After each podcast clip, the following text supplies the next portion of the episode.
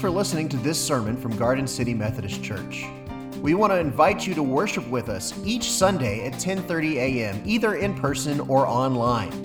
You can come to our beautiful sanctuary at 62 Varnado Avenue, Garden City, Georgia, or you can worship with us online as we stream our services at gardencityumc.com. So y'all seen a Rube Goldberg machine, right? You know what I'm talking about when I say a Rube Goldberg machine? If you don't, uh, look it up online. They're really cool. Rube Goldberg. Um, if you've ever seen Ernest Goes to Jail, it's what Ernest's house is filled with. But a Rube Goldberg machine is this really elaborate machine designed to, um, to do something really simple. And it, it's just like over the top complicated. There's this one I saw on YouTube this week that was awesome. If we had a projector, I would have showed it to you, but it's like two minutes long. It would have been a total waste of time. But it's this guy who uh, built this Rube Goldberg machine to turn his newspaper page. So he, he picked up his coffee, and there was a string attached to his coffee. The string knocked something off the table, which knocked another thing off the table, which knocked something else off the table. The table, that then that triggered a marble to roll down a track. The marble that rolled down the track knocked a coffee mug over. The coffee mug had some kind of chemical solution in it that started a fire. The fire lit a fuse, and the fuse burned. And as the fuse burned, it, the fuse was holding up these pool balls. The pool balls fell onto a track and knocked something else over. And it went on and on and on like that all over his house. For two minutes, these, these cause and effect chain reaction was taking place all over his house. And then finally, something fell onto his, the table again rolled this piece of tape, this roll of tape across. The tape stuck to the page of the newspaper, and as it fell off the table, it turned the page of his newspaper. And so, this whole two minute long cause and effect Rube Goldberg machine was designed to turn the page of his newspaper when he picked up his coffee. And of course, these are not practical machines at all. They're just things that people make because um, they got too much time on their hands, I suppose. But, um, but they're really cool. I, you know, look them up online. They're, they're really neat. But I think some people present the gospel as if it's a Rube Goldberg machine. Here's what I mean by that. They, they have this cause and effect relationship with the way they present the gospel designed to get a person to respond positively and respond to become a Christian. Um, it's, it's almost a way to like manipulate someone into becoming a Christian. So they say, You think of yourself as a good person, right? And they say, Oh, yeah, I'm a good person. And then they go, and then that, that triggers the ball dropping and it rolls around the track. And then they say, Well, you know, you might be a good, think you're a good person, but you've broken God's law, right? And so they go through the Ten Commandments and they say, well, you know, if you, they say if you've ever lied, that makes you a liar. Have you ever told a lie before? And they say, well, yeah, I have told a lie before. And, and so they go through like that. And, and by the end of that process, then the next thing has fallen over. The next domino has fallen over. And they say, well, you know, the Bible says that if, if you're a sinner, the wages of sin is death, and that and that you and so and so you get that person to believe that they're to go to hell, um, which I mean that's not inaccurate, I guess, but um, and then, and then they present the gospel, say, but, but Jesus took the punishment for your sin on the cross. And that if you become a Christian, you'll alleviate your sin problem. And more and more of these cause and effect relationships come. You get this person low by believing them that they're going to die and go to hell if they were dying right now. And then you come in and you, you present the, the answer to this. And if you just say this prayer right now, if you just say the sinner's prayer, then you will move from category A a sinner into category B, a saved Christian who's going to go to heaven. And by the end of our Rube Goldberg gospel presentation, that person has been turned from a person going to hell to a person going to heaven, and we have won. And so often we see evangelism as an exercise in moving people from column A to column B. We're snatching their souls out of the fire by setting up this this presentation of this Rube Goldberg gospel and then running them through the simulation. And if they're receptive, if then by the end of this conversation, they've prayed the sinner's prayer, and now they're a Christian, and now they're going to heaven. And a lot of times when we talk about the gospel or about presenting the gospel, that is what we're talking about. The problem with the Rube Goldberg gospel is I don't find it anywhere in Scripture. I'm not saying that people that present that gospel that way are bad people. I'm not saying that that, that is, um, you know, wrong, that no, none of those specific steps are wrong or inaccurate. But what I am saying is that Scripture does not view the gospel as a way to move someone from point A to point B. Scripture views the gospel in a much bigger, more expansive way. Here's how Paul presents the gospel in Acts 13. In Acts 13, Paul has been invited into the synagogue and he is he has been asked to, to give a presentation, to speak up, and to tell people what's going on. And here's what Paul says in Acts 13, starting at verse 16. So Paul stood up and with a gesture began to speak. You Israelites and others who fear God, listen. The God of this people, Israel, chose our ancestors and made the people great during their stay in the land of Egypt. With an uplifted arm, he led them out of it. For about 40 years, he put up with them in the wilderness. And after he destroyed seven nations in the land of Canaan, he gave them their land as an inheritance. For about 450 years. After that, he gave them judges until the time of the prophet Samuel. Then they asked for a king, and God gave them Saul, son of Kish, a man of the tribe of Benjamin, who reigned for 40 years. When he had removed him, he made David their king. In this testimony about him, he said, I have found David, son of Jesse, to be a man after my heart, who will carry out all my wishes. Of this man's posterity, God has brought to Israel a Savior, Jesus, as he promised. Before his coming, John had already proclaimed a baptism of repentance to all of Israel. And as John was finishing his work, he said, What do you suppose that I am? I am not he. No, but one is coming after me. I'm not worthy to untie the thong of his sandals on his feet. My brothers, you descendants of Abraham's family, and others who fear God to us, the message of this salvation has been sent. This is the word of God for the people of God. Thanks be to God. So, Paul, when he starts to present the gospel, goes all the way back to the beginning of Scripture practically. He's talking about Abraham and Moses and David and Saul. And he just summarizes the whole Old Testament here. And I, and I don't understand why he does that necessarily. See, in, in a Rube Goldberg gospel, we don't even talk about the Old Testament at all. It's like, if anything, we view the Old Testament as the prologue to the real good stuff, the real meaty, juicy story of salvation, of the cross and the resurrection. But that isn't how Paul seems to view the Old Testament. It seems to me like Paul views this Old Testament story as being vital to God's redemption through Jesus. Have you ever tried to watch a TV show with someone who didn't know what was going on? I do this to Sarah Beth sometimes, and I think it drives her crazy. She doesn't complain too much about it. You know, I uh, we've been watching The Flash for a long time, and but I kind of dropped off with it. So I, I only check in every once in a while. So I'll like watch the season premiere, and then I probably will check in once, and then I'll check in at the season finale, and we'll watch it together. And um, this this past week or this past uh, season finale, I think I drove Sarah Beth crazy because I kept asking what's going on. I'm like, so why does Iris have super speed? And Sarah Beth's like, well, she just has it temporarily. Shh. I thought Barry's mom was dead. Why is Barry's mom here? It's just a personification of the Speed Force. Be quiet. Is Cisco back for good now? No, he's he's gone. He's just back in a cameo. Shh.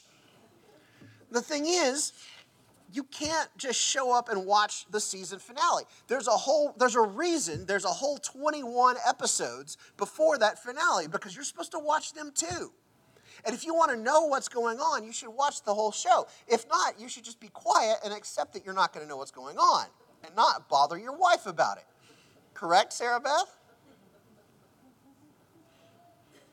I think that's how Paul might feel about some of the ways that we treat the gospel today if he were around. You see, this Rube Goldberg gospel shows up and it, sh- and it plays the short game. Think about the gospel presentations that, that are like that. It begins and it ends with me.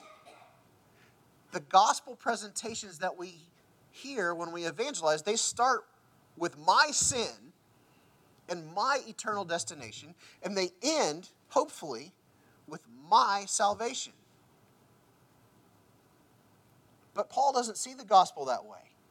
The gospel doesn't start with Paul, the do- gospel doesn't start with the people Paul is talking to. When Paul presents the gospel, it starts with God and what God is doing, how God chose God's chosen people, and how God is working out salvation for the world and redemption for the world through those people.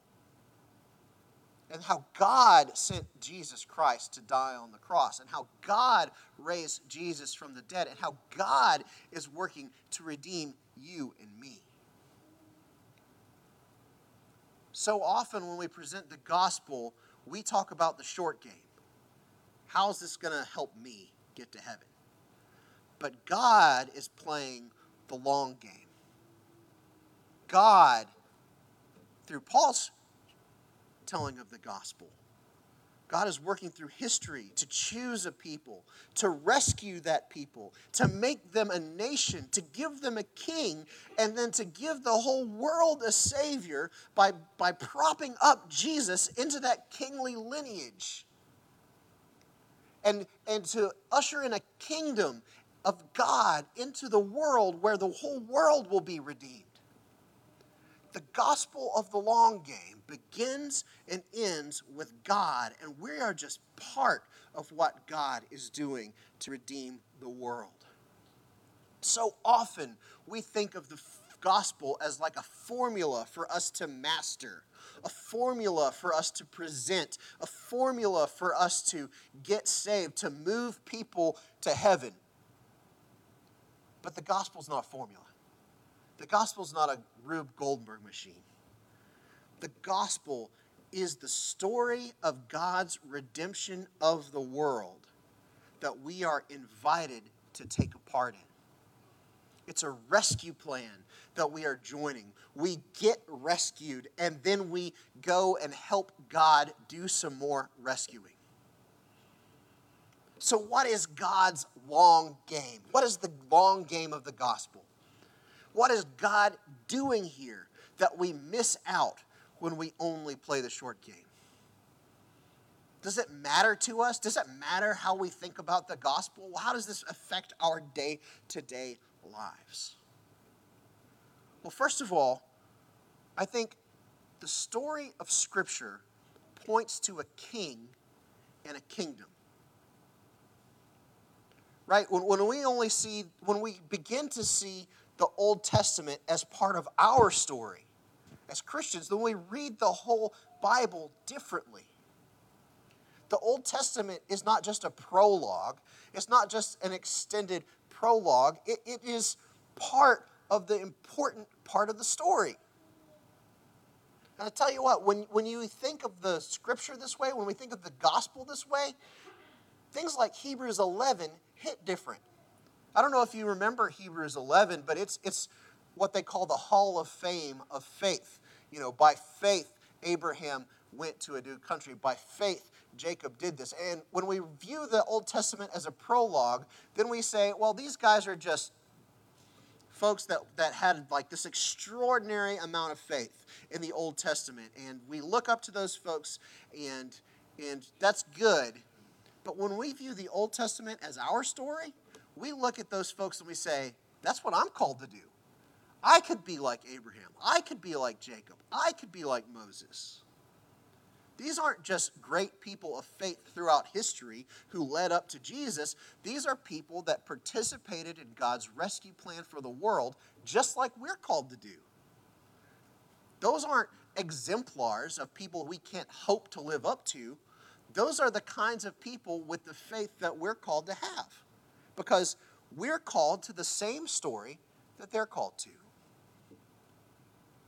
Hebrews 11 hits different when we realize that the gospel is about God's rescue plan for the whole world.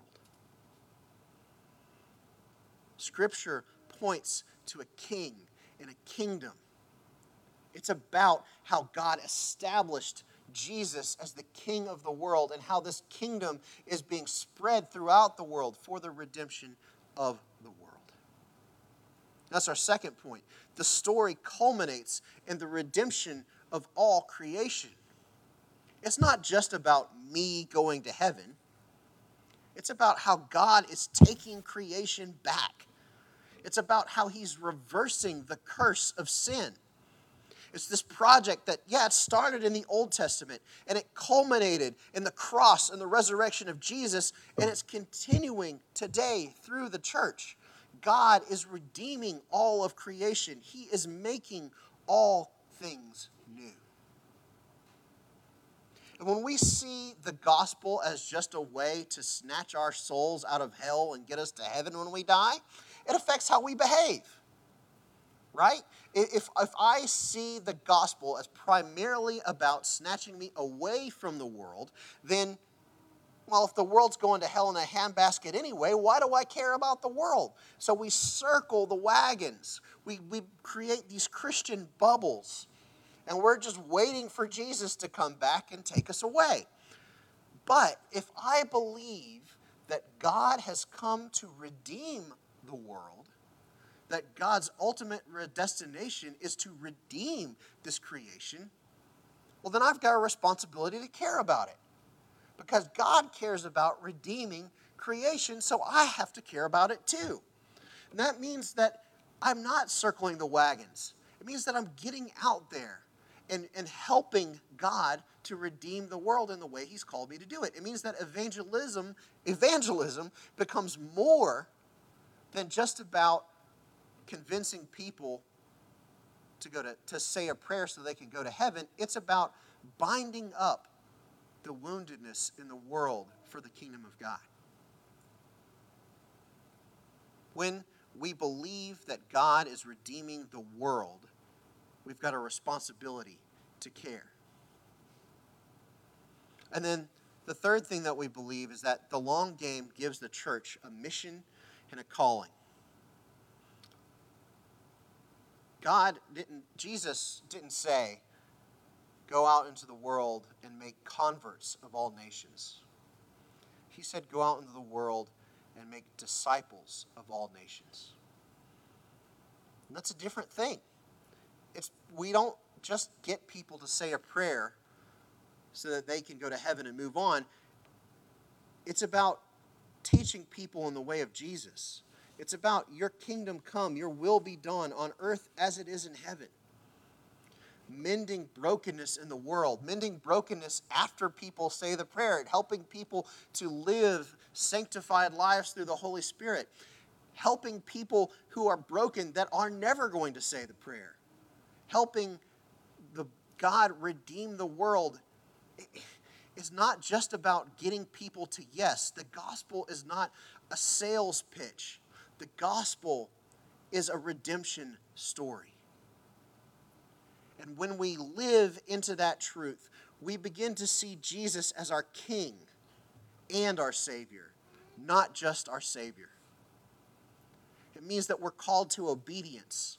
It means that we're called to join Jesus in the work of redemption. It means that it's not just Jesus and me against the world, it's Jesus and me with the church for the sake of the world. And our King has called us into service as a part of his kingdom because he is redeeming the world. And so the gospel means that we can either be a part of what God is doing to bring about this new creation, this new kingdom, this new reality, or we can be a part of the sin problem of the world and become a part of what God is overcoming. We can either share in God's victory or we can share in the forces of sin's defeat. That is the gospel. It's not about you, it's about what God is doing in the world. It's about how God is redeeming creation. And then you can decide to become a part of it or not. So let's commit today to playing the long game with God. Let's commit to joining in God's kingdom work. It doesn't mean that the cross isn't important. It doesn't mean that evangelism isn't important. It doesn't mean that we don't need to introduce people to Jesus. Of course we do. But when we introduce people to Jesus, we invite them into the rescue plan of God. And we invite them into this larger work of God. We cannot just play the short game with the gospel. We've got to join God in the long game too. Let's pray. Jesus, you have shown us yourself. You've revealed your Son through your scripture and through your word. And so, God, I pray that you will help us to see the long game in the gospel. Help us to see that your word is about more than just moving people to a yes, but it's about inviting people to serve you as a king. The gospel is not about me, it's about you. And so, God, give me the grace to see that. Give me the grace to communicate that. And give us all the grace to invite people into this wonderful work that you're doing in the world. Help us not to miss out, but to want to be a part of it. Show us your gospel truth this morning. In your name I pray. Amen.